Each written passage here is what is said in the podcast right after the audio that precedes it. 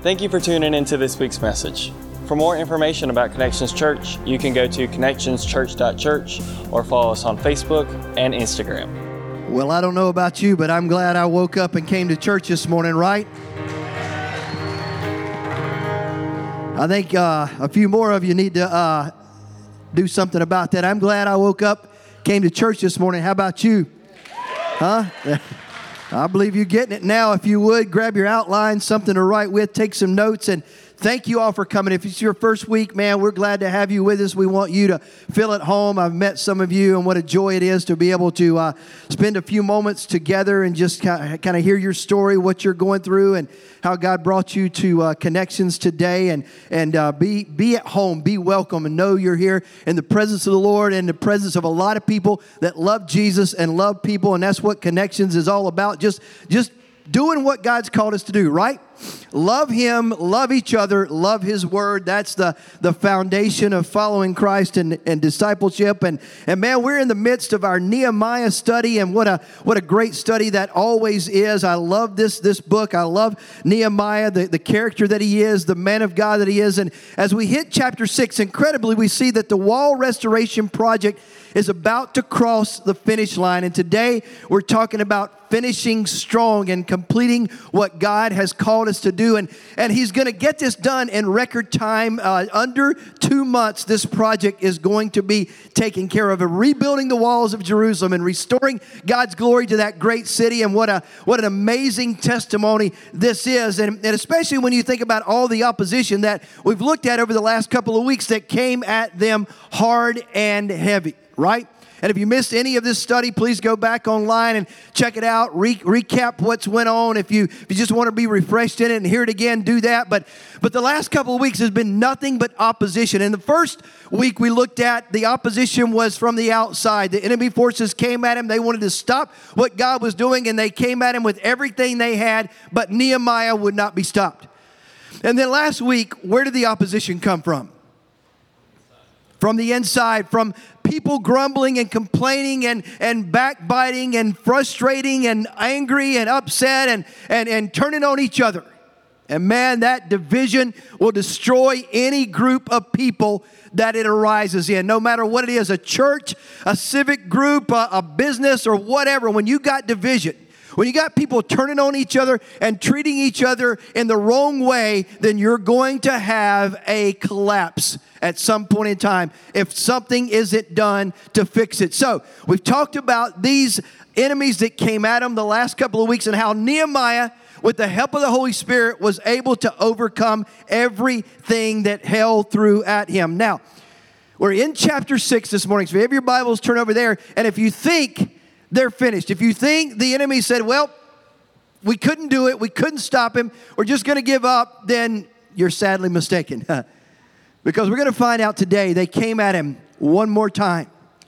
As I mentioned, they wouldn't let up. They just had to try to stop this God project that Nehemiah was undertaking.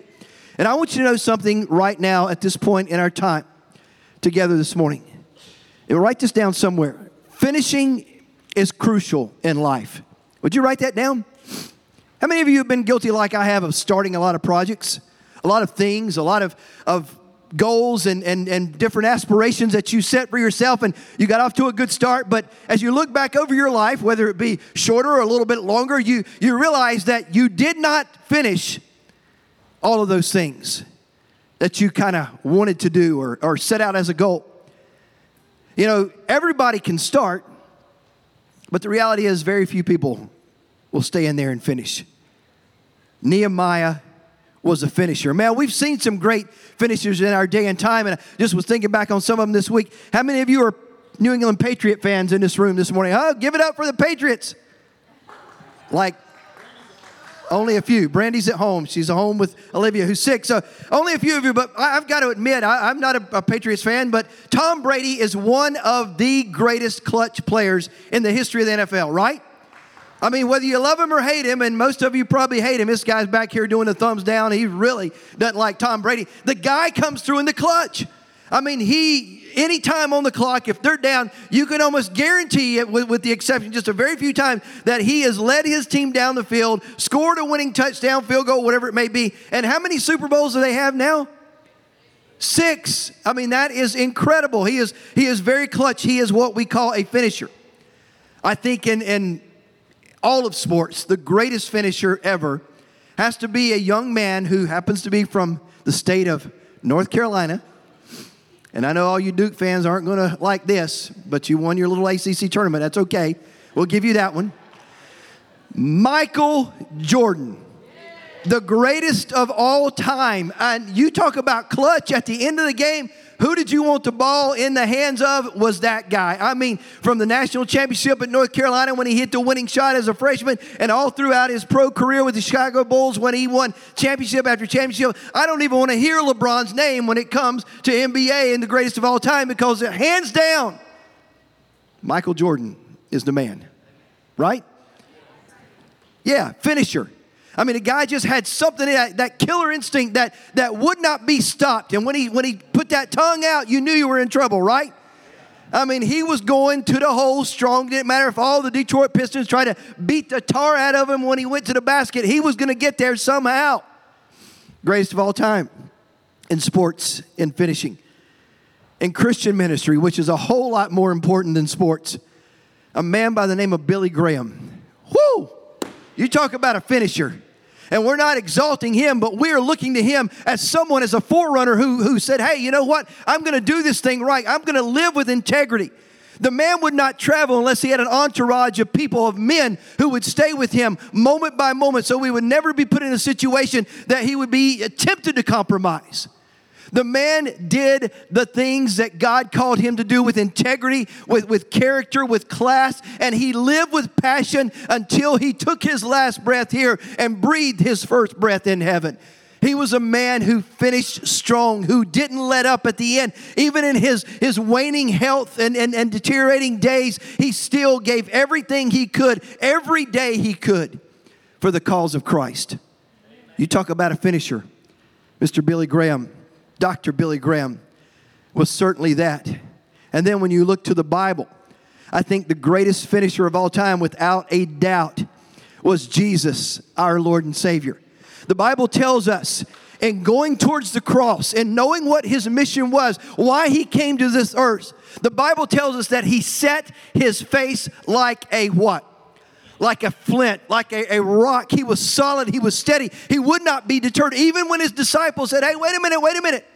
You don't want to do this. Let's set up a kingdom. You become the king, and let's rule and reign here on earth. He knew that was not his destiny in that moment of history. He knew that the reason that he was on this earth, that God became flesh and dwelt among us, was so that he could go to the cross of Calvary one day and stretch out his arms and give up his life to complete the job of redemption for everyone who would come to him for salvation. And he did just that. As a matter of fact, the Bible tells us when he was hanging on that cross and drawing his last breaths here as God-man on earth, that he declared this to all of humanity. It is what? Finished. You talk about a finisher. That's our Savior.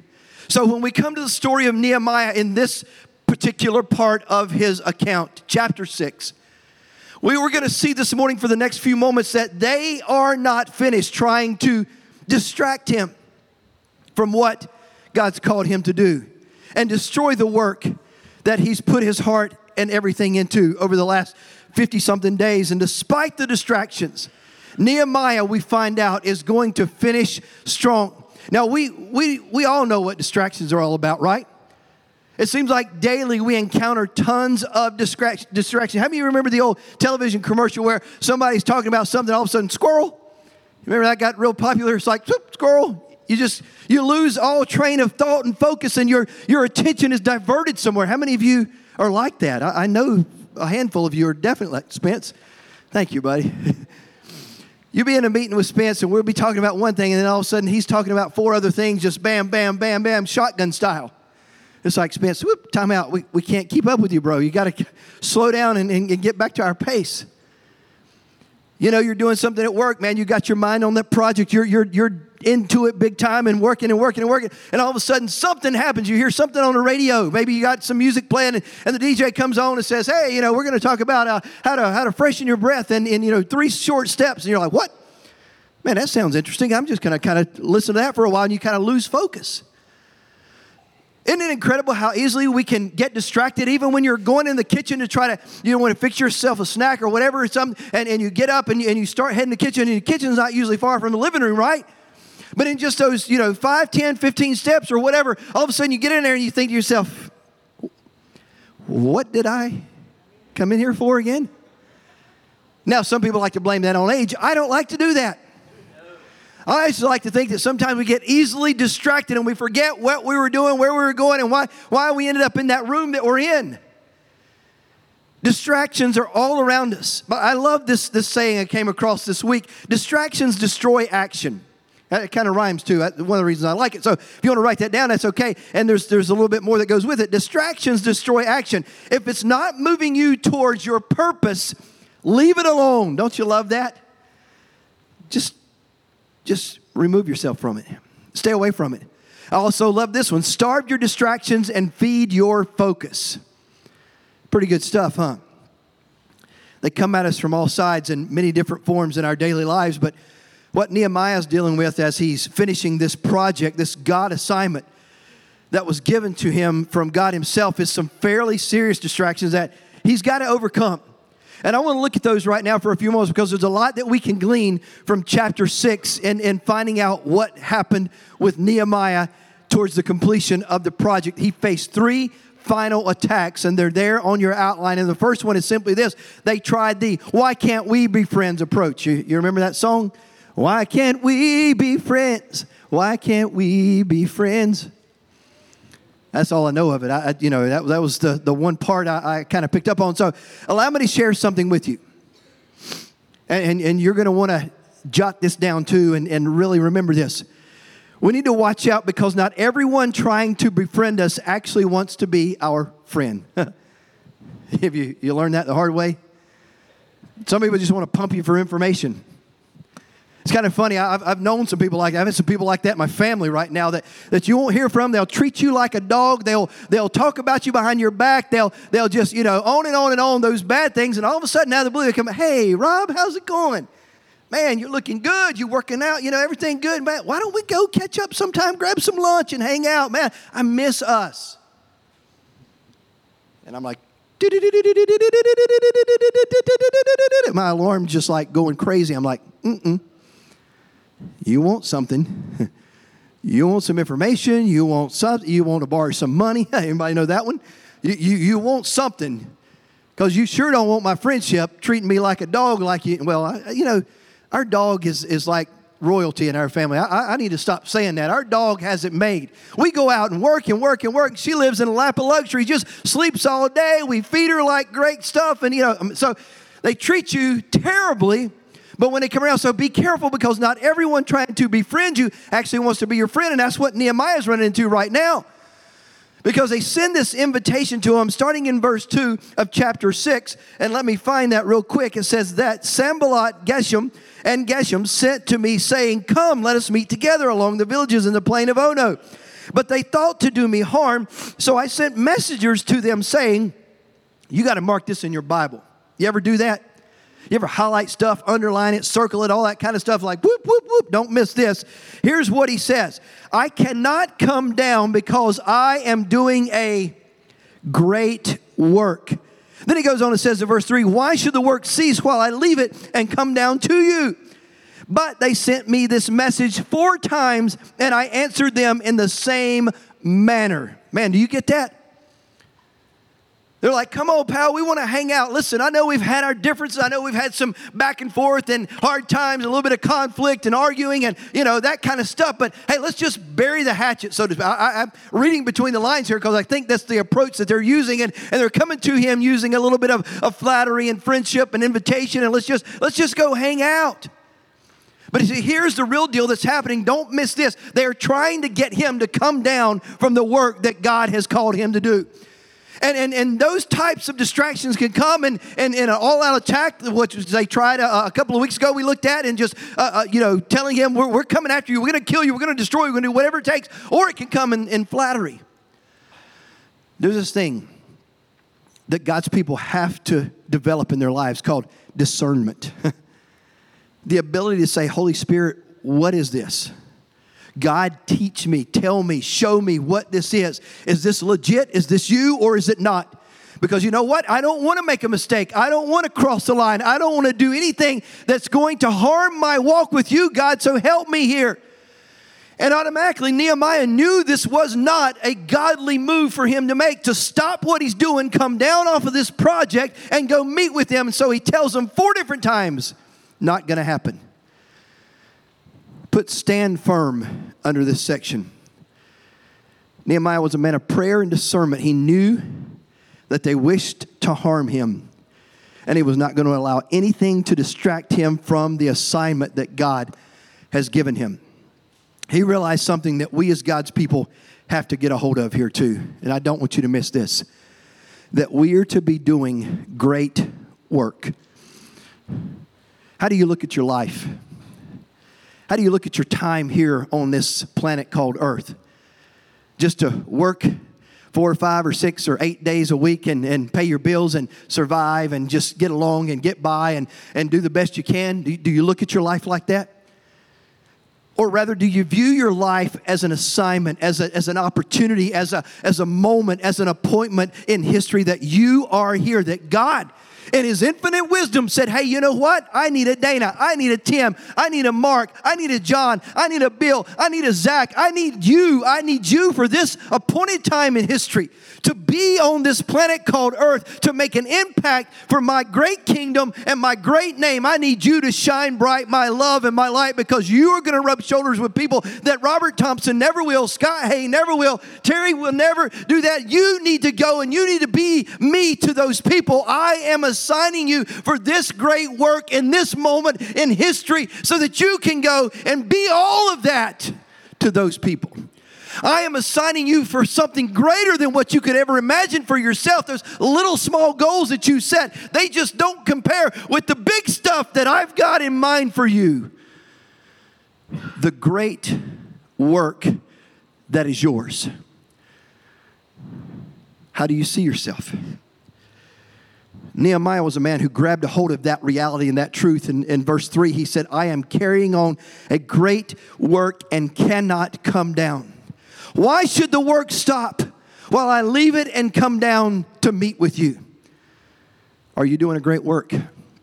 Have you caught on to what God has your purpose here on this planet for? Are you living in that destiny that God has created for? If so, let me ask you this. Are you staying on the wall and working diligently? Or have you fallen for the deception of the enemy and have been distracted, and you've kind of come down from your assignment, and you're just getting so far off track that you don't even know why you're here anymore?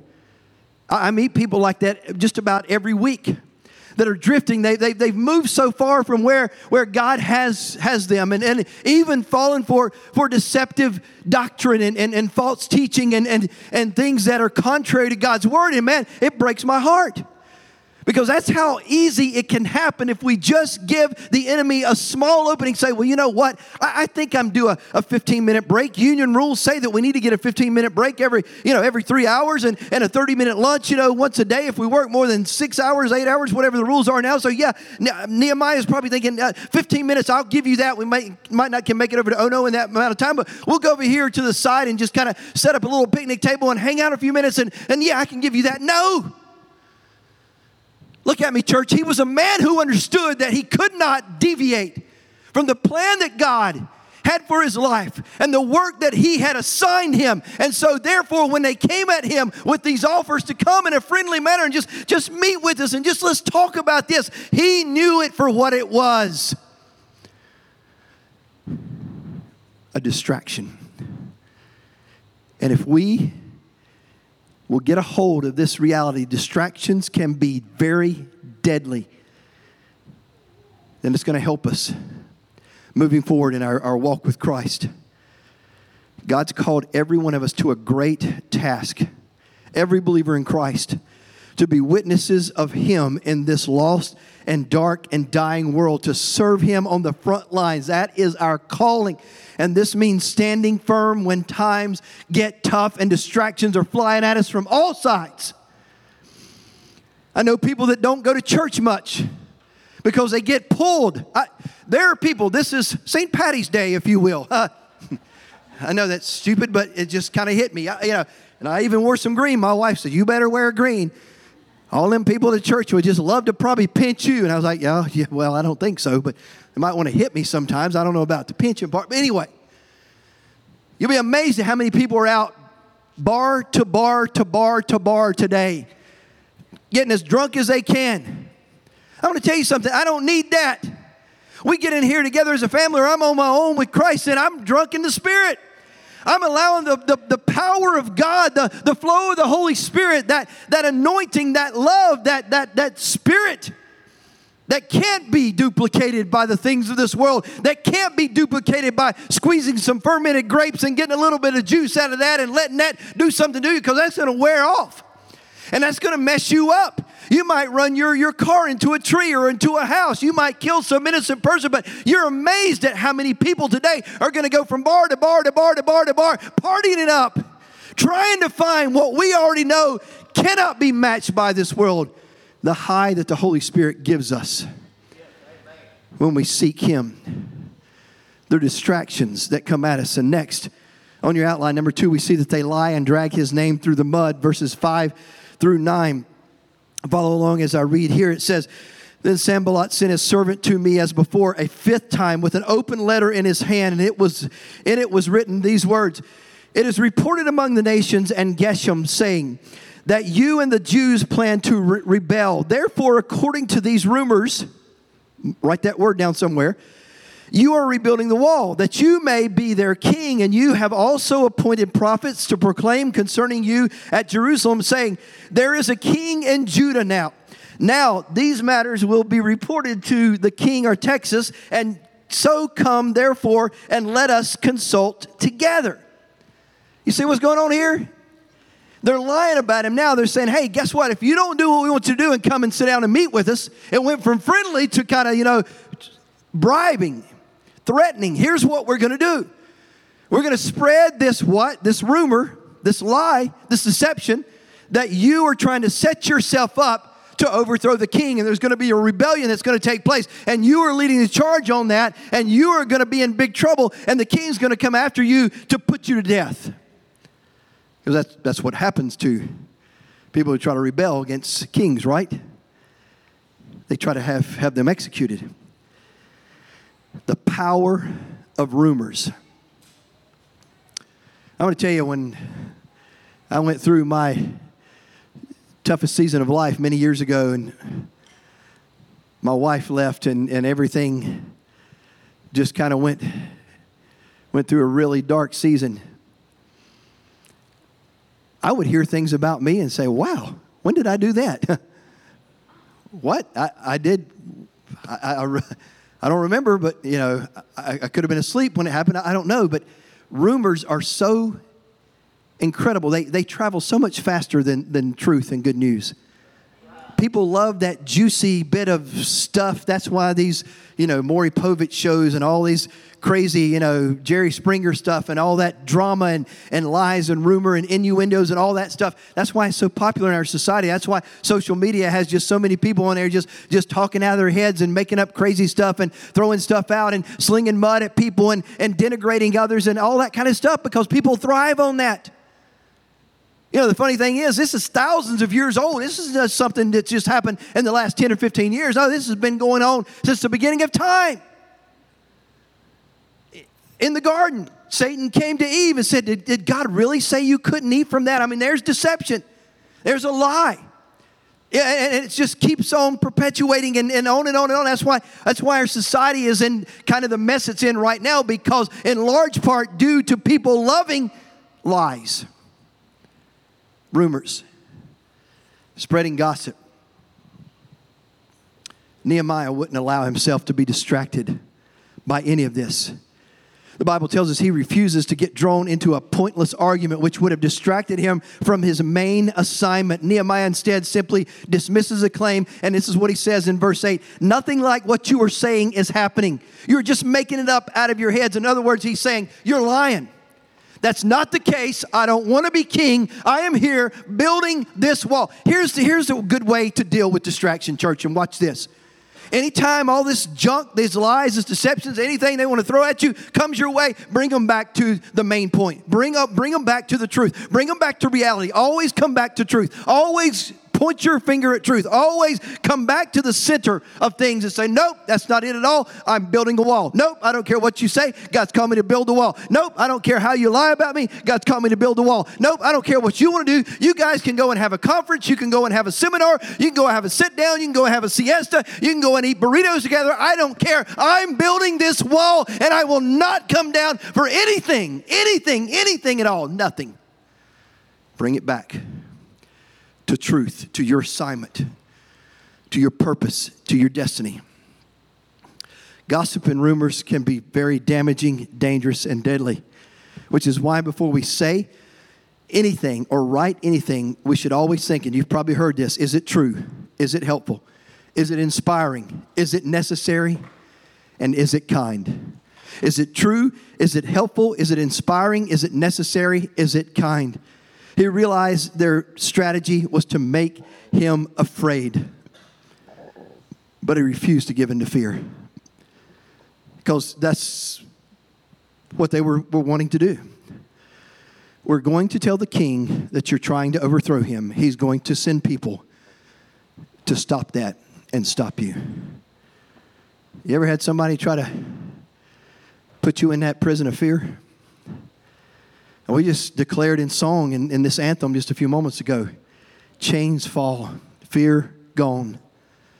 That's why we sing. That's why we declare the truth of God's word in song and anthems and just let it rain and just let it pour from our hearts. Because why? Look at me. We need to remind ourselves. Come Wednesday afternoon when you've been battling all through kind of different things this week and all hell's broke out against you, you need to just remind yourself, chains fall, fear is gone. Healing comes when Jesus is in the picture and he's in my life, and all these things are gone in the name of Jesus, and they don't belong in my life. Nehemiah was a man, he was probably up there working on the wall, just fear, gone, chains fall, prisons, doors open, and he was just reminding himself. And when this deception came at him and these enemies tried one more time to threaten him and put fear in his life, he said, I don't care. I know in whom I believe, and he has my back, and I don't have to be afraid. Some variation of do not be afraid and do not fear is in the Bible 365 times. Does that ring a bell? How many days would there be in a typical normal year? 365. One reminder for each day. We don't have to be afraid. We don't have to fear. The reason we don't worry is because God is faithful and just. Do you believe that? Lastly today, and desperately, they try to bully him. In verses 10 through 14, it says, afterward I came to the house of Shemaiah, the son of Deliah, and the son of Mehetabel, who was a secret informer, and he said, let us meet together in the house of God within the temple. And let us close the doors of the temple, for they are coming to kill you. Indeed, at night they will come to kill you. And I said, should such a man as I flee? Whoo! You need to write that down. And if you're a woman, you write, should such a woman as I run? Such a man as I flee? Do you hear what Nehemiah is saying? The last attempt to get him off that wall is they're coming after you. You need to go into the house of, you need to go into the temple with me, and let's hide out in there. And Nehemiah said, no, I'm not going to run. And who is there such as I who would go into the temple to save his life? I will not go in. Then I perceived that God had not sent him at all. That's that discernment. But that he pronounced this prophecy against me because Tobiah and Sanballat had hired him. They had hired him to lie for them. For this reason, he was hired that I should be afraid and act that way in sin. so that they might have cause for an evil report, that they might reproach me. Listen to this, verse 14. My God, remember Tobiah and Sanballat according to these their words, and the prophecy of the prophetess Noadiah and the rest of the prophets who would have made me afraid. Wow. One last attempt. Here's something I'll put on your outline. People of real faith in our real God don't hide. We just don't hide.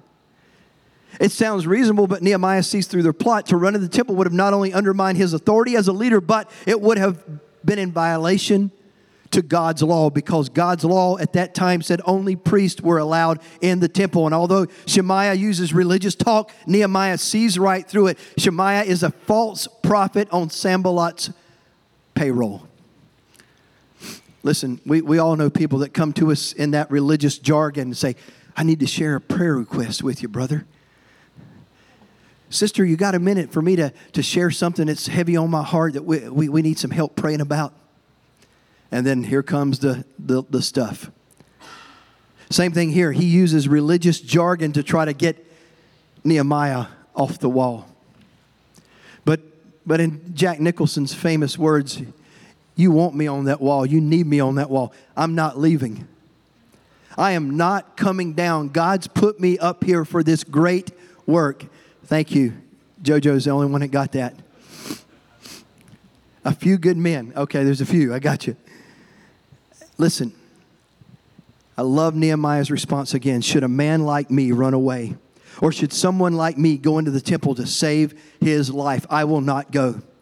I will not go despite the threats, the intimidation. Nehemiah chooses to trust God. Listen to me, church. Trusting God is simply believing that He loves you. I just want to stop right there for a moment.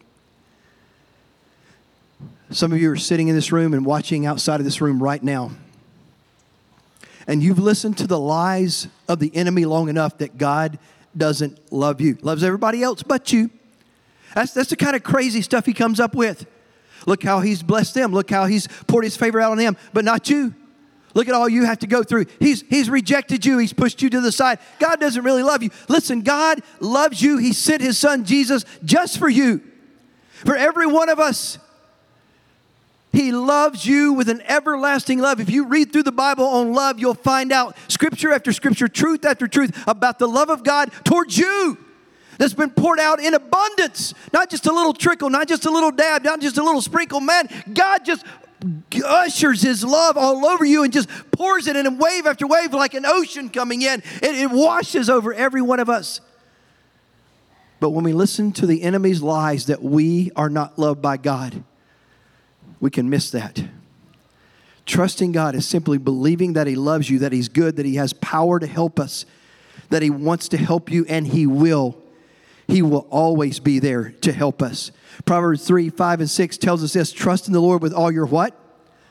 All your heart, and lean not to your own understanding, but in all your ways acknowledge Him, and He will direct your path. Listen, Nehemiah faced a lot of opposition. Matter of fact, this last 3 weeks now, that's all we've looked at is wave after wave after wave of attacks. And as you close your eyes right now for just a moment as we finish this time in our service, I firmly believe that many of you listening right now can relate to that in a lot of ways. You feel like you've just been wave after wave after wave of attack. It's beating you up. It's beating you down. You've been in a pretty tough place. And I believe that seeing all of these folks come and gather around the altar just a few minutes ago is indicative of that chains needed to be broken and needed to be falling at your feet and prison doors need to be opened up.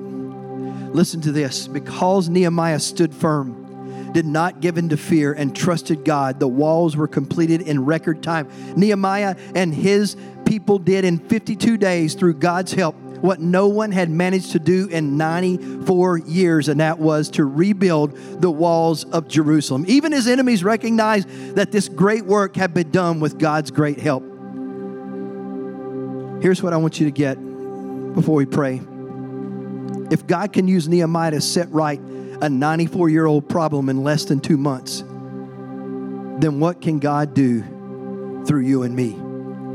As God's people, we can stand firm because Jesus is always with us. With your heads bowed and your eyes closed for just a moment, how many of you say, you know what, I got a problem. It seemed like it's been there for 94 years, but it's just been relentless. I've got a situation. I've got something in my life that I need to truly trust God with. Maybe it is your life. Maybe it's your salvation. Maybe you haven't fully and completely surrendered your life to Him and said, God, you take the wheel. You take the boat. You take the car. You take the whole vessel. God, I'm taking my hands off of my life. I've done enough damage. And I'm surrendering to you. I don't know. Maybe it's that situation with a relationship. Maybe it's something in worry, stress, anxiety. I don't know. Maybe it's just a thought life. Maybe it's an addiction. I don't know. But you're saying, listen, I'm not going to be afraid anymore. I'm going to step out and truly trust God. I'm going to truly trust God today. With your eyes closed for just another moment, if that's you in this room, would you just raise your hand and say, hey, Pastor, pray for me. I am going to truly trust God today with that. Thank you. Thank you. Thank you. Who else? Just raise your hands.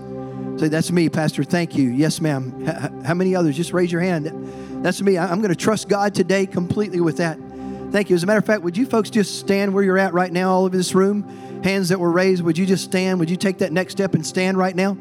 Thank you. Thank you. Thank you. Thank you. Thank you. And here's what I want you to do as you're standing right now. And those, who else just says, you know what? I need to trust God today with something in my life that I've been battling, and I don't want to be afraid. I don't want to give in to distractions. I just want my focus to be laser-like. I want to set my face like a flint, like Jesus did, going towards the cross and not be swayed and not be moved.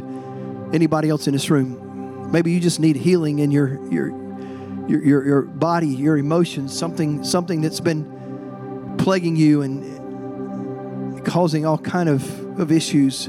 I don't know what it is, but here's what I want to ask now. If you guys that are standing, if you just come and stand right here with me for just a moment up at the front of this church, so to speak, because we want to pray with you and over you this morning. Pastor Scott, Terry, Joseph, some of our ladies, would you just come now as well and gather around these incredible people that are taking this big step to just hand this over to God and trust Him and remove the distractions. There's one more area that just I can't get away from. Some of you know the purpose and the calling that God has on your life, and you've struggled and you've kind of taken your eyes off of that. You've taken your eyes off of Him somewhat, and you've kind of wavered in your assignment and what God has called you to. And right now you're kind of out here in this outer lane, struggling pretty good with some things. Today's your day. Today's your day to confirm your purpose. Put your eyes completely on Christ. Say, Lord, I'm not coming off this wall. If that's something that's been happening in your life, would you just come down here and join us as well? We want to pray for you in these closing moments of this time. Would you come and join your family here? And guys, would you just begin to pray for these folks that are up front here as I pray over all of us as God's doing a work? And would you just stand to your feet all across this room? And if you're not up here, at least stretch your hands this way and be a part of this ministry time. It's what God's doing with these incredible men and women. Lord, we love you. God, we're just learning how to love you still. Regardless of whether we've walked with you for 30 years or 3 days, we're always learning how to love you more, how to grow in your love and your mercy and your grace and your goodness and your power and your majesty, God. Thank you for that, Lord. We're learning how to trust you, God. Trust isn't easy for many of us in this room and outside of this room because it's been violated too many times. It's been broken too often. And Lord, we've been through some hellish experiences with trust, with giving our hearts away and really going all in on the table and God, people not following through.